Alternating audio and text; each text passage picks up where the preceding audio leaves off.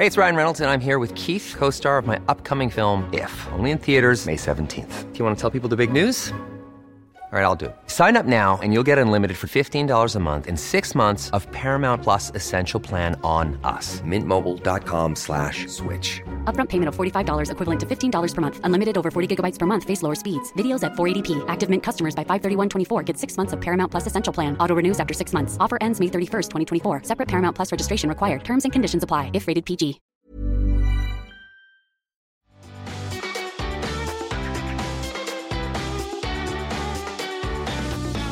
Welcome to the Sherlock's in Conversation podcast with me, Charlotte Collins.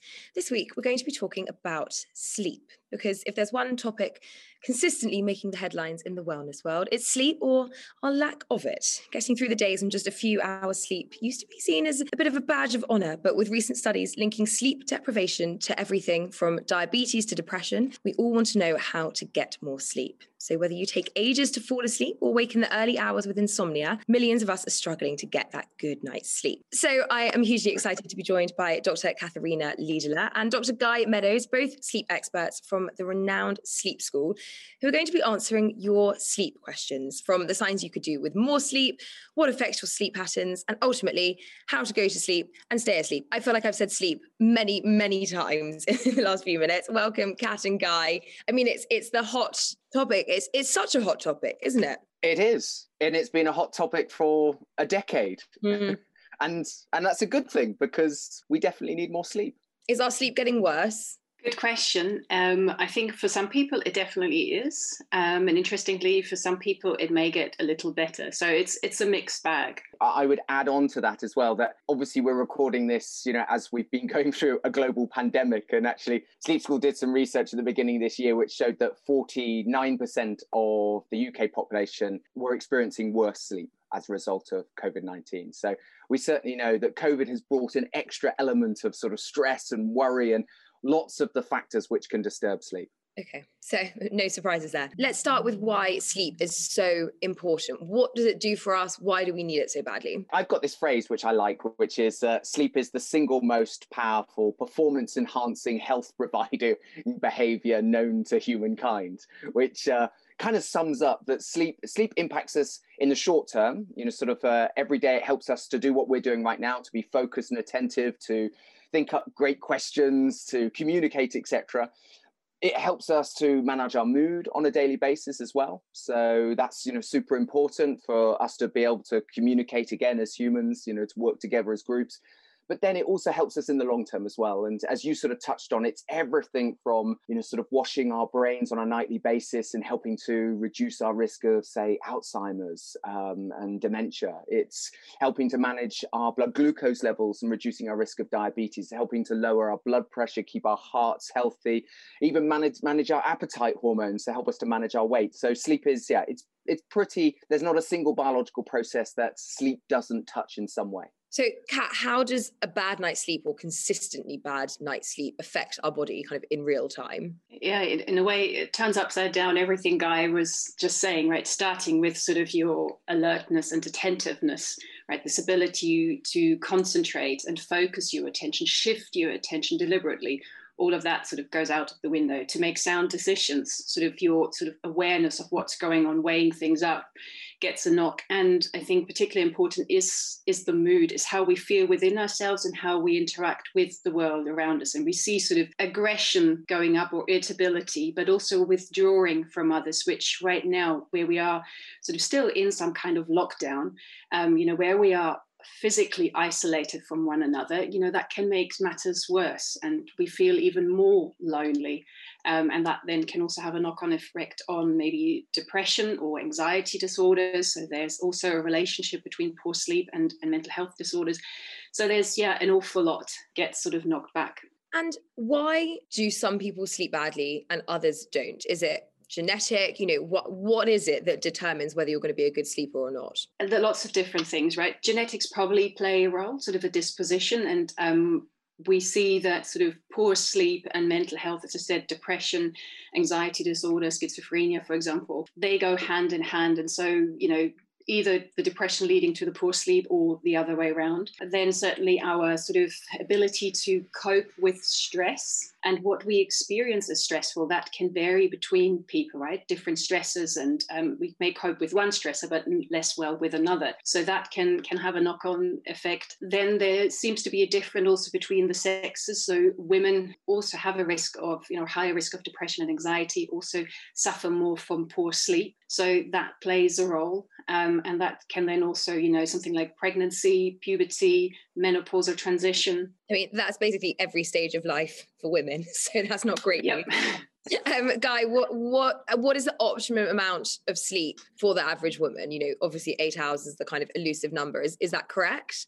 Eight hours is is the number that we hear all of the time. The reality is is that how much sweet sleep we need is is in part determined by our genetics, and it varies from individual to individual. So it it will be a range, and so anywhere between sort of six and nine hours should encapsulate around about sort of ninety seven percent of of the the population. So the vast majority of us, you know, will be getting, you know, somewhere between that and waking up feeling refreshed. If you're not waking up feeling refreshed, it suggests then perhaps you're you're not getting that right amount. You know, what, what we often find is that some people might say, um, oh, well, you know, I've read that I'm meant to be getting eight hours, but I get six and I feel absolutely fine. Well, if you feel fine, then just roll with that.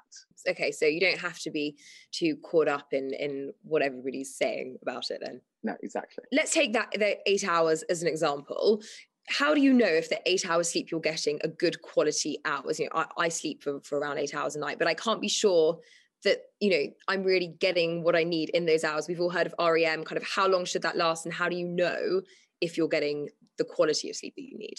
Okay so again you know the simplest metric to know whether you're getting good quality sleep again is is you know are you waking up feeling refreshed? But if, if we dive into what happens when we sleep we've got three different stages of sleep. So we'll uh, which we cycle through. So we'll go from wakefulness into light sleep, and then into deep sleep, and then into rapid eye movement sleep, and then uh, we'll have sort of a, a, brief momentary awakening, and that's the end of a cycle, uh, which lasts about an hour and a half to two hours, and then we'll go into uh, we'll repeat that cycle. And what we'll see is that proportion of light and deep to rapid eye movement sleep, so what we call non rapid eye movement sleep and rapid eye movement sleep, will change throughout the night. So you'll get the, the vast majority of your sort of uh, non REM or light in, or sort of deeper sleep in the first third of the night, and then you'll get your more rapid eye movement sleep in the second part of the night. And so, what we're looking for is complete cycles of light, deep, and REM sleep. So, and again, this is really important because you know a lot of our clients will come to us and saying they want 100% deep sleep. Um, you know, they almost want to sort of swim in the stuff, and mm. and that's where actually we realize that we only spend about 20% of the night roughly in in deep sleep, about 30% perhaps in in rapid eye movement sleep, and about 50% in light sleep. And each phase, each stage of sleep has really important biological processes. So it's it's it's about getting the correct amount of each stage of sleep uh, rather than honing in on one particular one. So a good night's sleep isn't eight solid hours of sleep. You haven't failed if you've woken up a few times in the night briefly. Absolutely, and that is one of the the key messages that we give to our insomnia clients because mm-hmm. so many of them have in their heads this myth that they need to put their head on the pillow at this sort of you know this point here. They need to wake up here and there must be nothing in between you know they must have sort of and the reality is is for the vast majority of us we will have these brief awakenings. And certainly as we get older as well um, we'll you know sort of it becomes harder and harder to sew those cycles together as well. Mm. and so there's going to be more natural breaks Okay, you've made me feel better already. Kat, is there such a thing as too much sleep? There is, that there could be. Um, so we know that too little sleep has all these adverse effects that we started talking about in the beginning. Um, and too much sleep basically does, does the same. So there's sort of, um, if you want to draw a graph of sleep duration that's got a U shape, and the sweet spot is in the middle, and that's sort of, you know, seven to nine hours thereabouts anything that's less or much more can also lead to to poor sleep. Now too much sleep in our society is though something we don't often come across because of 24 7 society.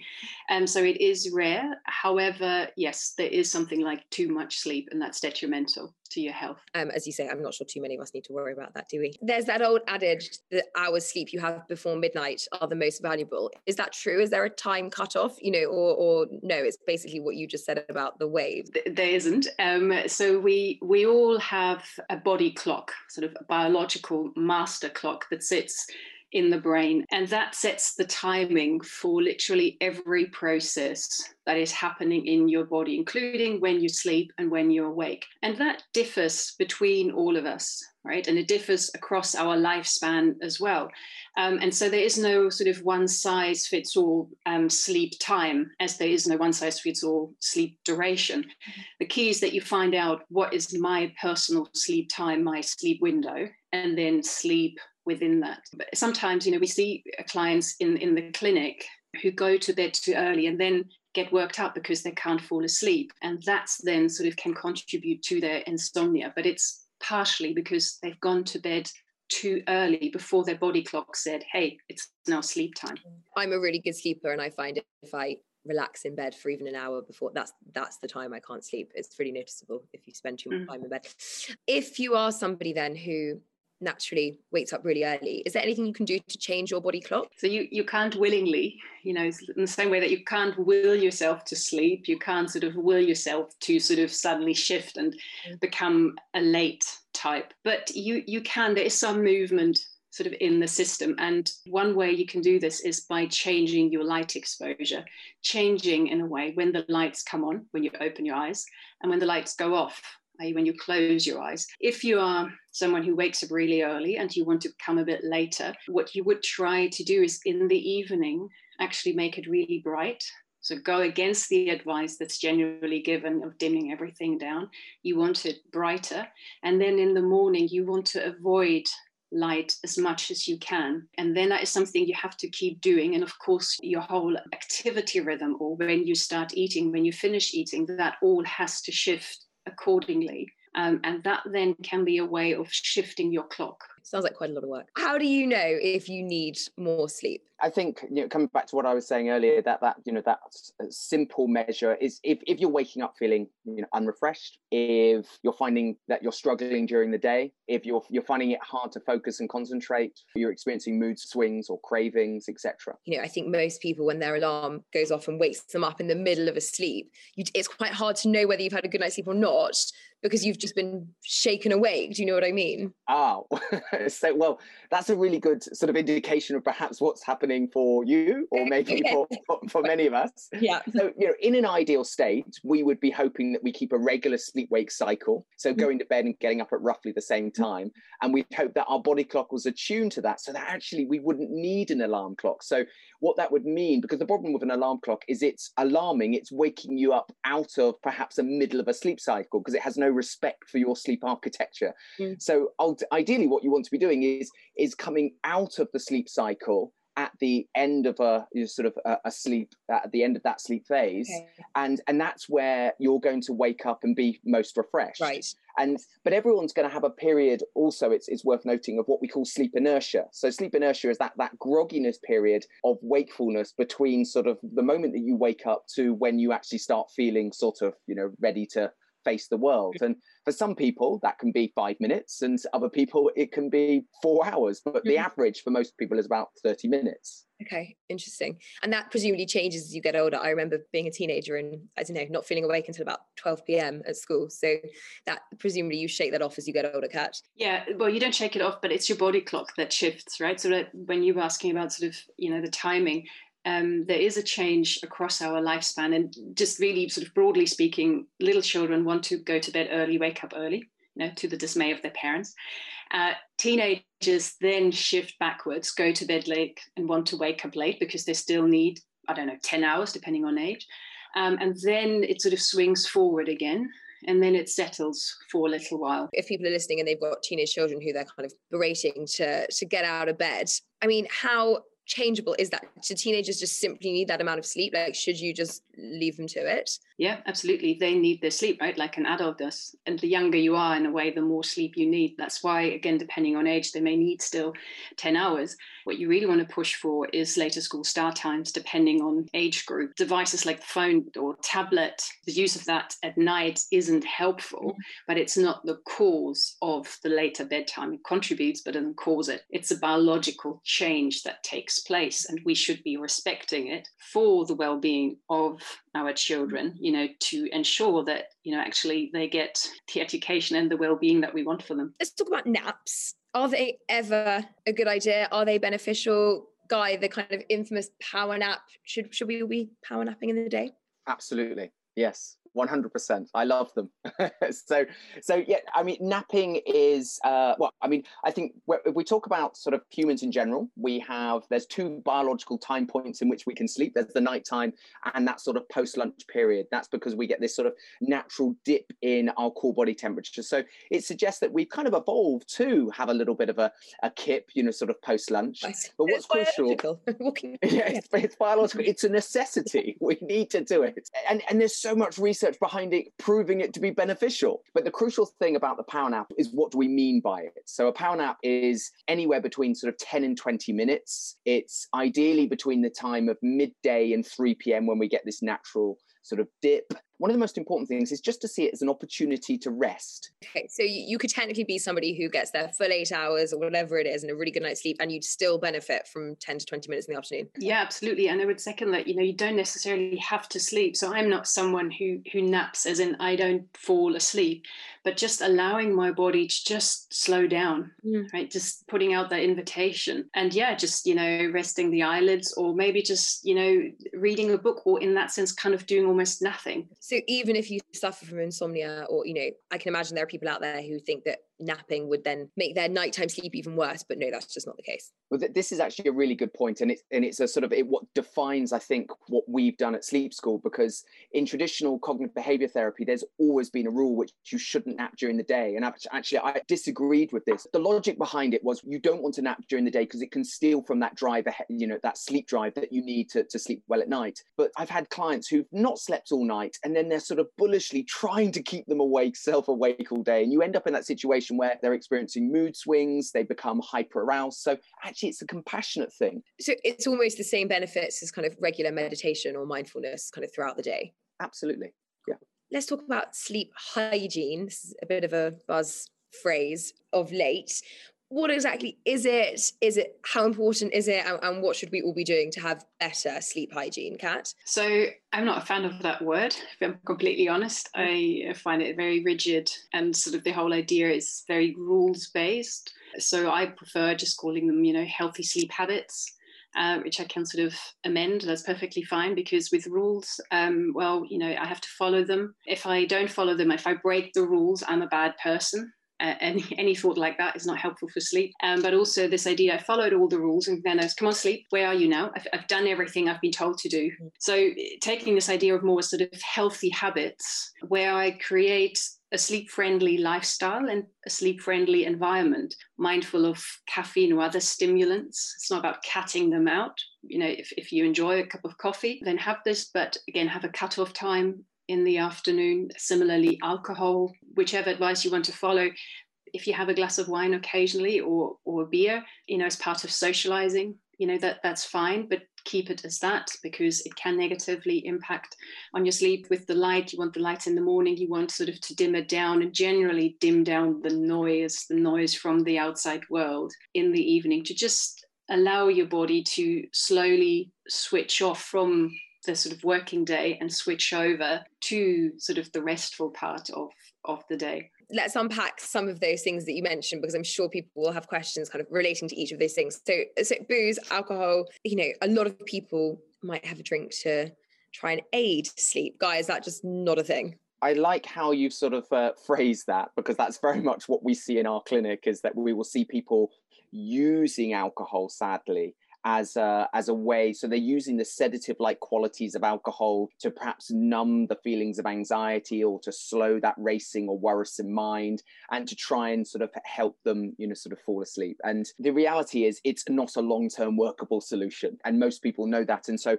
many people who come to us are, you know, who are taking it, what we have to do is we have to teach them all of the tools to sort of learn how to sleep better, but then sort of how to gradually sort of come off that over a period of time because that's what that's what we would call a sleep aid. You know, just in general, alcohol sadly is not sleep's friend. Um, where you know the, the research is pretty sort of clear that if you're drinking alcohol near to sleep, it's going to disturb our sleep. And so again, it is always about a balance. And so I would say, you know, out of the the seven days of the week i would say you know at least four we we shouldn't have any alcohol in the system because that will ensure that we get good night's sleep. And and then if you are drinking on the other days just try to leave as much time between sort of drinking and sleeping. I don't i realize it makes it quite challenging. Um, that's all right. We can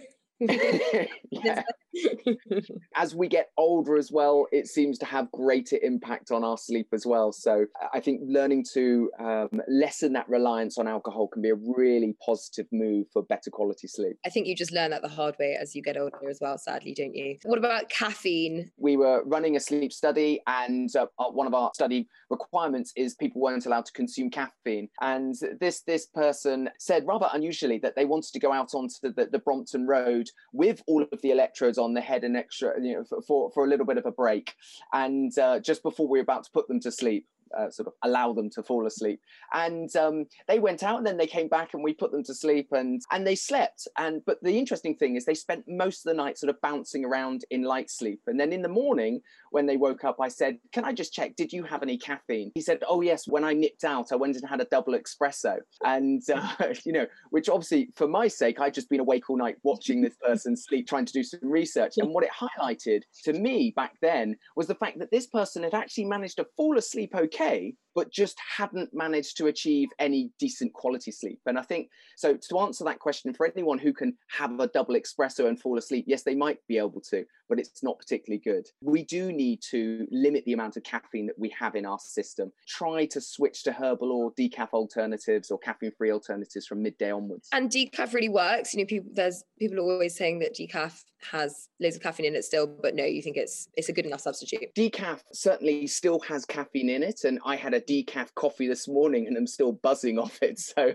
um, that's because I don't drink a huge amount of caffeine these days. How much caffeine you consume will determine, you know, sort of how much it, it affects you. Um, Kat, is sugar a trigger as well for, for a bad night's sleep? For some people it is. Mm. So again, it depends on, on the sensitivity. So it can then make sort of yeah more more alert. But it's not just this short term; it's actually the long term effects of the sugar consumption, particularly in the evening, because it messes up with our insulin levels, and then over time, you know, can contribute to a diabetes um, as well as reduce the quality of the sleep. And we know that poor sleep or lack of sleep also can contribute to diabetes. So it's kind of a double whammy that you get there. So I guess it's a bit like with what Guy just said about the, the caffeine, it's, it's just being aware when you consume it. It's getting that balance, you know, into our lives. And learning what works for you. There's never been a faster or easier way to start your weight loss journey than with PlushCare PlushCare accepts most insurance plans and gives you online access to board-certified physicians who can prescribe FDA-approved weight loss medications like Wegovy and Zepbound for those who qualify. Take charge of your health and speak with a board-certified physician about a weight loss plan that's right for you. Get started today at plushcare.com slash weight loss. That's plushcare.com slash weight loss. plushcare.com slash weight loss. Hey, it's Ryan Reynolds, and I'm here with Keith, co-star of my upcoming film, If, only in theaters May 17th. Do you want to tell people the big news? All right, I'll do it. Sign up now and you'll get unlimited for $15 a month in six months of Paramount Plus Essential Plan on us. Mintmobile.com slash switch. Upfront payment of $45 equivalent to $15 per month. Unlimited over 40 gigabytes per month. Face lower speeds. Videos at 480p. Active Mint customers by 531.24 get six months of Paramount Plus Essential Plan. Auto renews after six months. Offer ends May 31st, 2024. Separate Paramount Plus registration required. Terms and conditions apply if rated PG. Yeah whilst we're on the subject of things that can affect sleep tech we've got to talk about tech about blue lights phones laptop screens. Guy, again, is it personal or should everybody just be taking time out before bed away from their screens? Yeah, absolutely. I, th- I think this is a sort of, you know, one of the the simplest, most powerful ways in which people can improve their sleep in the modern world. And the simple fact is, is that we know we are spending more and more time on our screens. An average adult now spends about 11 hours in front of screens. And you touched on blue light there, which is always sort of, you know, sort of picked up on the fact that blue light is the same wavelength as sunlight. And as Kat was sort of mentioning, you know, sunlight plays a really important role, or the light dark cycle plays a really important role in our sleep, uh, in regulating our sleep and wake cycle. And so, you know, sunlight helps to wake us up, darkness helps to trigger sleep. When you're sat in bed looking at some sort of device, well, then what ha- what's happening is that light is hitting light sensitive cells in your eyes, and that's relaying to your brain, tricking it that it actually thinks it needs to be awake. And so it confuses your entire circadian rhythm. We want to be appreciating the fact that we we've evolved to live on a planet that rotates between light and dark. We want to respect the sort of a, a gradual darkening down, sort of a couple of hours before going to bed. And but it's not just all about the blue light as well. It's also the the brightness, the intensity of the screen. So, you know, simple things people can do is just reduce down the brightness of their their phones and their tablets and their TVs. Uh, switch on, schedule their blue light filters but also if we just spent a little bit less time on our screens as well because you also get the you know you get the emotional and cognitive stimulation from them. So having a little bit of a, a digital detox every single day at the end of the day i think is a very healthy thing not just for our sleep but also for our our mental health. Let's talk about different types of sleep problems. I think we'll get to kind of insomnia and and I suppose more clinical issues in a moment. Everybody I know suffers from a different type of sleep issue. So so let's start with people who can't drop off or people who take an hour to fall asleep. Why is that Kat and what can they do to improve that? So, what is happening when you're lying there? For many people, it will be a racing mind replaying the day or the next day and with that come uncomfortable in sort of um, emotions and we often sort of get sucked in and caught up in in these experiences in these thoughts and what we're teaching in the clinic is is a different way of responding to these thoughts, is a different way of handling these thoughts, that you don't get absorbed in them, right? That you learn instead to step back. And that sort of mindfulness inspired practices that, that are there to to help you step back from what's going on and remain in a calmer place. So go and give us a hack for anyone who is listening to this podcast and is lying in bed tonight having this issue what what can they do a, a, kind of a rough example of something they can try guy to to drop off a little bit easier. One of the simplest ways to help people say manage you know the most common issue which is a, a, racing mind is is what i call getting out of your head and into your bed. What we find is that the mind is sort of racing all over the place and we're, we're struggling to settle it. And so what we want to do is find something which is going to ground us so use a grounding exercise in the moment. And so a really easy thing to do is to notice our sense of touch and so that's what I mean by getting out of your head and into your bed. So we might get them to describe where they can feel the bed in contact with their body. So it might be, I can feel the duvet touching my toes. I can feel, and they slowly scan up. I can feel the mattress on my calves. I can feel, you know, the sheet on my knees, and you know, all the way up to I can feel the pillow on my cheek, for example. And yes, their mind's going to race off and go, yeah, but if I don't fall asleep soon, tomorrow's going to be a disaster. And you sort of go, okay, thanks, mind, that's great, but hey, I'm just going to come back to, you know, just centering myself with this on this simple connection between the bed and the body. And what we're wanting to do there is we're cultivating what we call psychological flexibility, which is a sort of a fancy term for saying we're opening up someone's willingness to experience the thoughts that might be showing up as they show up moment by moment.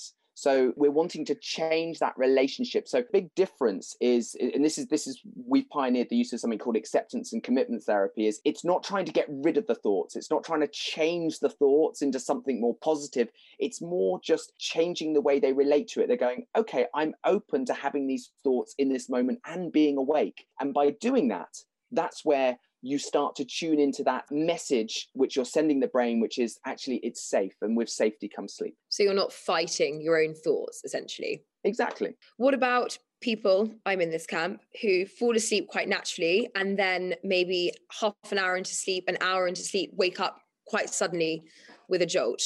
Is that just your rhythm?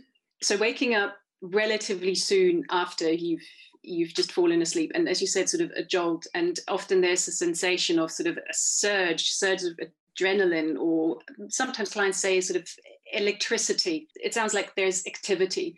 Um, and I think the first thing there is a little bit what Guy was just saying about the grounding is to just orientate yourself because it can be like, whoa, what just happened, right? And bit bit confused, surprised, maybe a little bit anxious about what just happened. And so just coming back into bed, again, into into the present moment. And I would say just take a breath in and a breath out. Okay, let's just let's just go breath in breath out and then go back to so what's happening what am i experiencing inside my body right and so this time it's more about going inside and just almost looking and scanning inside the body what's just happened and your mind will probably have it's been saying something all along. So you know checking in with the mind okay yeah thanks for your you know possible explanation or prediction what about what will happen next? I'm just going to come back to the body to the breath and then in a way come back to the bed you know again grounding yourself within the bed. Is it the same for people who wake up at three four and are suddenly wide awake? Why do we feel like that? Why does that happen when you're like oh my god i'm so awake right now if we take our sort of insomnia clients they've got this trained response where their brain now sort of associates nighttime wakefulness with sort of struggle and anxiety and fear. And you know they can wake up and suddenly be on red alert and you know can be their brain can be going a million miles an hour. They can feel sort of you know um uh, their rate, you know, the heart is, is, is racing, etc. And so that that can explain how you can, you know, you can wake up at three or four and, and be in that place. But actually, you know, even if you don't suffer from insomnia, that three to four a.m. slot is a really vulnerable time point because what we find is when we fall asleep, we've got a brain chemical called adenosine, which is this kind of sleepy brain chemical, which kind of muddles and fuddles the brain. It helps to sort of sedate us in a way, and that kind of helps us to fall off. But by the time we get to three or four a.m., that's kind of gone. And so you're waking up perhaps out of a normal sleep cycle and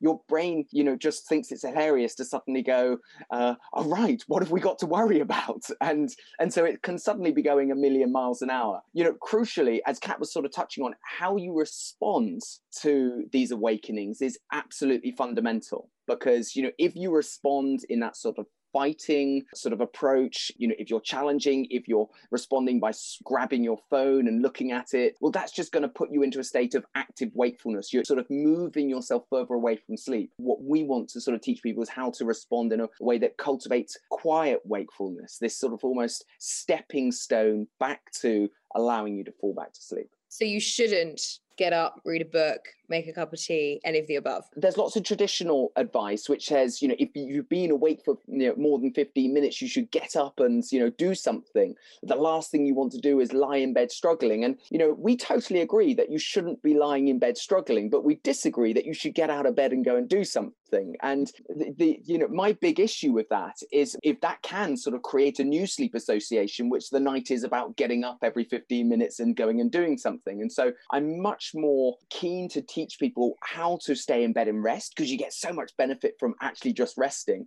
but then changing the way people relate to that that wakefulness. And this is the paradoxical bit about you know sort of using acceptance and commitment therapy is that we're increasing people's willingness to be awake um, and by doing that removing the obstacles in the way of sleep. Got you. Okay i like that kat we've all been there where we've got a big day the next day you know you've got a big meeting you've got something you're nervous for a big event something you're excited for and obviously that can prohibit good sleep or sleep at all. Is that psychosomatic? I'm guessing it's partly adrenaline and all of the kind of things that we've touched on, but is it also in your brain, you're like, I might not sleep tonight, or it will be really detrimental if I don't sleep tonight. So therefore, you don't. Like, are we all just getting ourselves into a really bad cycle on those occasions? I mean, getting worked up a little mm-hmm. bit to some degree. Yeah, you, get caught up, you know, in the thoughts and this imagination of the next day, how you would like it to be, but um, how you may not end up in this perfect position if you don't get enough sleep mm. right and then the lack of sleep suddenly becomes a threat and that threat although it's in a way just in your head it's an imaginary right, rather than a bear or a lion standing in front of you your body then reacts to this idea of a threat in the exact same way. And that's when tension uh, follows adrenaline, maybe cortisol, anxiety, all of these uncomfortable sort of emotions. And then we realize a we're not asleep but we also have suddenly all this uncomfortable sort of emotion in, in our body all these body sensations we don't want thought of oh they are getting in the way of me sleeping and being this perfect human the next day. And then we start to struggle with what's showing up in the body. And that, unfortunately, just sucks us in even more into that fight position and actually keeps adding fuel to the fire. The first step there is again is to notice ah my mind is thinking about the next day it's making a prediction right and that that is a prediction in that moment at 2 a.m. me thinking about how I will look at 10 if I haven't slept is a prediction it can happen it may not happen but truth of the matter is right now reality actually is I'm lying in bed and I'm awake full stop and so learning to come back to that reality in in sort of a, a non-judgmental way that's what what we're teaching. My boss georgie her advice is always that you know no one ever died from a bad night's sleep. You know you can you can function the next day. And i've always found that a really helpful tip. And i lie there and i tell myself well so what? Okay so you'll be tired tomorrow. You know personally that helps me. You're yeah. the expert. Briefly can we touch on insomnia? I mean how do you know what exactly is insomnia and how do you know if you suffer from that as opposed to just kind of bad sleep, sleep habits guy? Yeah so insomnia just means difficulty sleeping okay? So you know everyone on the planet will experience some form of insomnia at some point in their lives but when we talk about chronic insomnia there's lots of different definitions you know i could give you the clinical definition which is experiencing sort of a, a you know a difficulty falling asleep that generally means taking longer than sort of 30 minutes uh, whether that's falling falling asleep at the beginning of the night or back to sleep in the middle of the night for a period of three or more days per week, lasting longer than three months, where it begins to impact your sort of uh, your daily life. It's affecting your mood and your ability to cope. But you know, at Sleep School, we definitely talk about the sort of the vicious cycle whereby it's it's the it's the worry about not sleeping, and you experience poor sleep. You begin to worry about not sleeping, and the more you worry, the less you sleep, and the less you sleep, the more you worry. That's one of the sort of the, the main components of insomnia and it's you know very much connected to so anxiety and it's it's you know very much what we do at sleep school again kind of are there ways to manage insomnia oneself or should you be seeking professional advice to what extent can you sort of cure yourself of it with those practices that we talked about there's no reason why people can't uh, manage you know insomnia themselves mm. um, and as i said most people will go through perhaps a short bout of insomnia connected to a stressful period or event in their lives and once that stressor disappears then their sort of in their sleep will return back to normal. Where I would say, you know, people probably want to seek help is where it's become persistent. And what typically happens is when we can't sleep, we seek to try and control it. And I've got this phrase, which is, you know, if you ask a normal sleeper what they do to sleep, they'll tell you they do nothing. If you ask an insomniac, they'll give you a list as long as their arm. And basically, that's this controlling behavior. What happens is we start to sort of uh,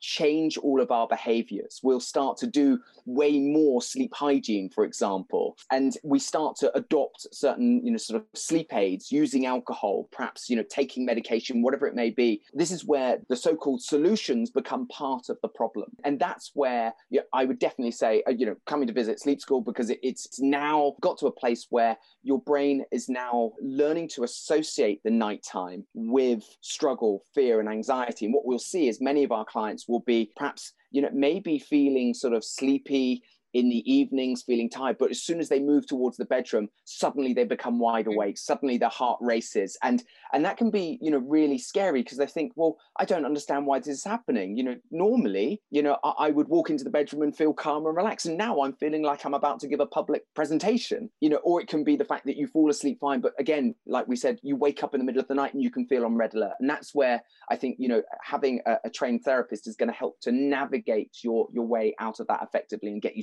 sleeping naturally to undo those associations presumably yes can I ask you about supplements and sleep aids and kind of debunking them, I suppose? Is there anything one can take that helps Kat? I mean, if your body is deficient in something, right, then it is good to to get a supplement to top up these these levels. But then I think the long term use of these supplements or the things that can set up sort of a reliance only if I have I don't know my cup of chamomile tea or my magnesium then I will be able to sleep. That's unhelpful because if you ever run out of them, you're really in a, in a dire situation. To top something up, absolutely fine. And occasionally use something, you know, because you like the taste, for example, that that's fine. But long term, when I work with clients, you know, often their wishes, I, I don't want to rely on this supplement. If one has an answer to that question, whether it's some kind of medication or whether it's some kind of environmental thing, that's problematic. You know, you shouldn't only be able to sleep if you're wearing, I don't know, a certain set of pajamas or, or whatever it may be. Yeah. You need to be able to sleep. I don't mean standing up on the tube in a relatively kind of pared back setting we say have a high level of sleep flexibility. Lovely, thank you. That's what I was going for. because what we see is that when you can't sleep, you become very inflexible around your sleep. You start to go, you know, I have to have the right bedroom environment. You know, it's got to the it's got to be pitch black. It's got to be perfect temperature. It's got to be noise free. I've got to be wearing this. You know, my partner has got to be in this position. You know, it can become incredibly controlling. You can change the whole of your life right down to well, I can't see my friends. I won't go and stay away. I won't go on holiday, you know, in order to try and get these specific parameters. And you can see that's what breeds that inflexibility. And with inflexibility brings, you know, sort of hyper arousal and anxiety and, and insomnia. Yeah, that makes sense are there any gadgets you can buy that can improve? And you know i'm talking things like the Lumie light we've talked about daylight and how helpful that is. Like are there things out there that you rate to help a good night's sleep? Well i, I guess the first thing i would say is the, the, the sleep school app um, well naturally. I mean i think you mentioned a, a moment ago about you know can people help themselves to sleep better by themselves? And i mean what we've tried to do is condense all of the sort of the knowledge and tools and therapy that we've given over sort of decades to people into a sort of a, an app based format that educates people about their sleep. So you know, it, rather than it's it's not it's not a tracking device. It's not trying to sort of measure their sleep. It's a, more of a tool about providing education to help them make the you know positive behavior change required for them to improve their sleep naturally. But if we look at other products, you know, sort of uh, sunrise lamps, for example, they can uh, you know we were talking about alarms. Um, I'm not a fan of a, a traditional alarm clock, but certainly an alarm, you know, a, a, a sunrise lamp, which is gradually flooding the room full of light and pulling someone out of a sleep wake cycle, that can actually be a nice way to to wake up. So I definitely sort of encourage that. You know, the other big one is sleep trackers. I struggle with sleep trackers. They do have pros, which is that for some individuals, they've certainly helped them to understand that relationship between perhaps some of their lifestyle factors and their sleep. So they've gone, okay, you know, when I drink too much alcohol or drink too much caffeine or I'm too stressed, then my sleep seems to be disturbed. The major problem we have with them is the the accuracy is still not sort of clinical grade. And actually, they've sort of given birth to a, a new sleep disorder, orthoinsomnia, so obsessive, uh, heightened sleep anxiety due to obsessive tracking. So, you know, when it comes to our insomnia clients, absolutely we say, you know, sort of don't track, basically. Yeah yeah, I've always stayed clear for exactly that reason. I know I'd become obsessed, and that that can't be good, can it? We're running out of time, so I'm going to hit you with some quick fire final questions. So, one sentence answers, please, if you can. Kat, do dreams matter? Are dreams ever ever indicative of your quality of sleep? Not of your quality of sleep. I think they're much more indicative of what's going on in your life, not as a one to one, you know, um, a picture. But uh, it can highlight that maybe you know something something is stressing you out, or you know anxiety provoking that something isn't going right. So I think um, it's it's worth being interested in your in your dreams and it's more about sort of the overall message rather than sort of individual elements in mm. that Guy, can you catch up on sleep over a weekend? You can if you if you just get a small amount of sleep. So you know it, it, the, the crucial thing if you have a long weekend line, which I'm imagining what you're talking about, then the problem is is that can cause circadian disruption. So it, it basically knocks everything out of sync, and so that impacts your digestive system and every other biological process. But you know having a, a sort of a short lie-in, so you know sort of 30 minutes or maybe up to an hour, you can benefit from that, and that will help to repay a little bit of debt. Yes. Katharina, how bad is it? It to hit the snooze button in the morning? How bad? bad. Pretty bad. um, it just, you know, you. I would say, you know, push it back to the latest point, and then just get up. So make sure you get that sleep rather than reducing that quality of the sleep. Guy, finally, what's more important, quality or quantity, when it comes to sleep? Both. Great. Sorry, that was a really short answer. I love it. That's that's perfect. Um, Guy, you told us about the Sleep School app. Is that free to download? Do you have to pay? What more do we need to know? Sleep School app is uh, uh, seven, has a seven day free trial. So you can access all of the series and courses within the app, mm-hmm. um, including our 30 day overcoming insomnia course, which might be relevant to a lot of your listeners. Mm-hmm. Um, and then it's $29.99 uh, for an annual subscription after that.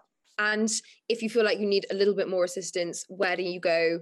How do you begin the process with Sleep School? Just go to sleepschool.org and you'll be able to find out everything that we do. So if you'd like to, you know, book a private clinic, for example, just go to sleepschool.org and uh, uh, you can sort of book there, or you can book via the app as well. Perfect. All right, I'm off to download the app. Thank you both so much, Guy and Kat. That was so informative. I feel a little tired now. I think I think it's got me obsessing over sleep. Um, it's a bit early for a nap, but anyway, thank you so much um, for joining us. If you have any questions, do email podcast at sheerluxe.com. You know we love hearing from you. Don't forget also please to rate, review, subscribe, and tell your friends. And we'll see you next time. Bye bye.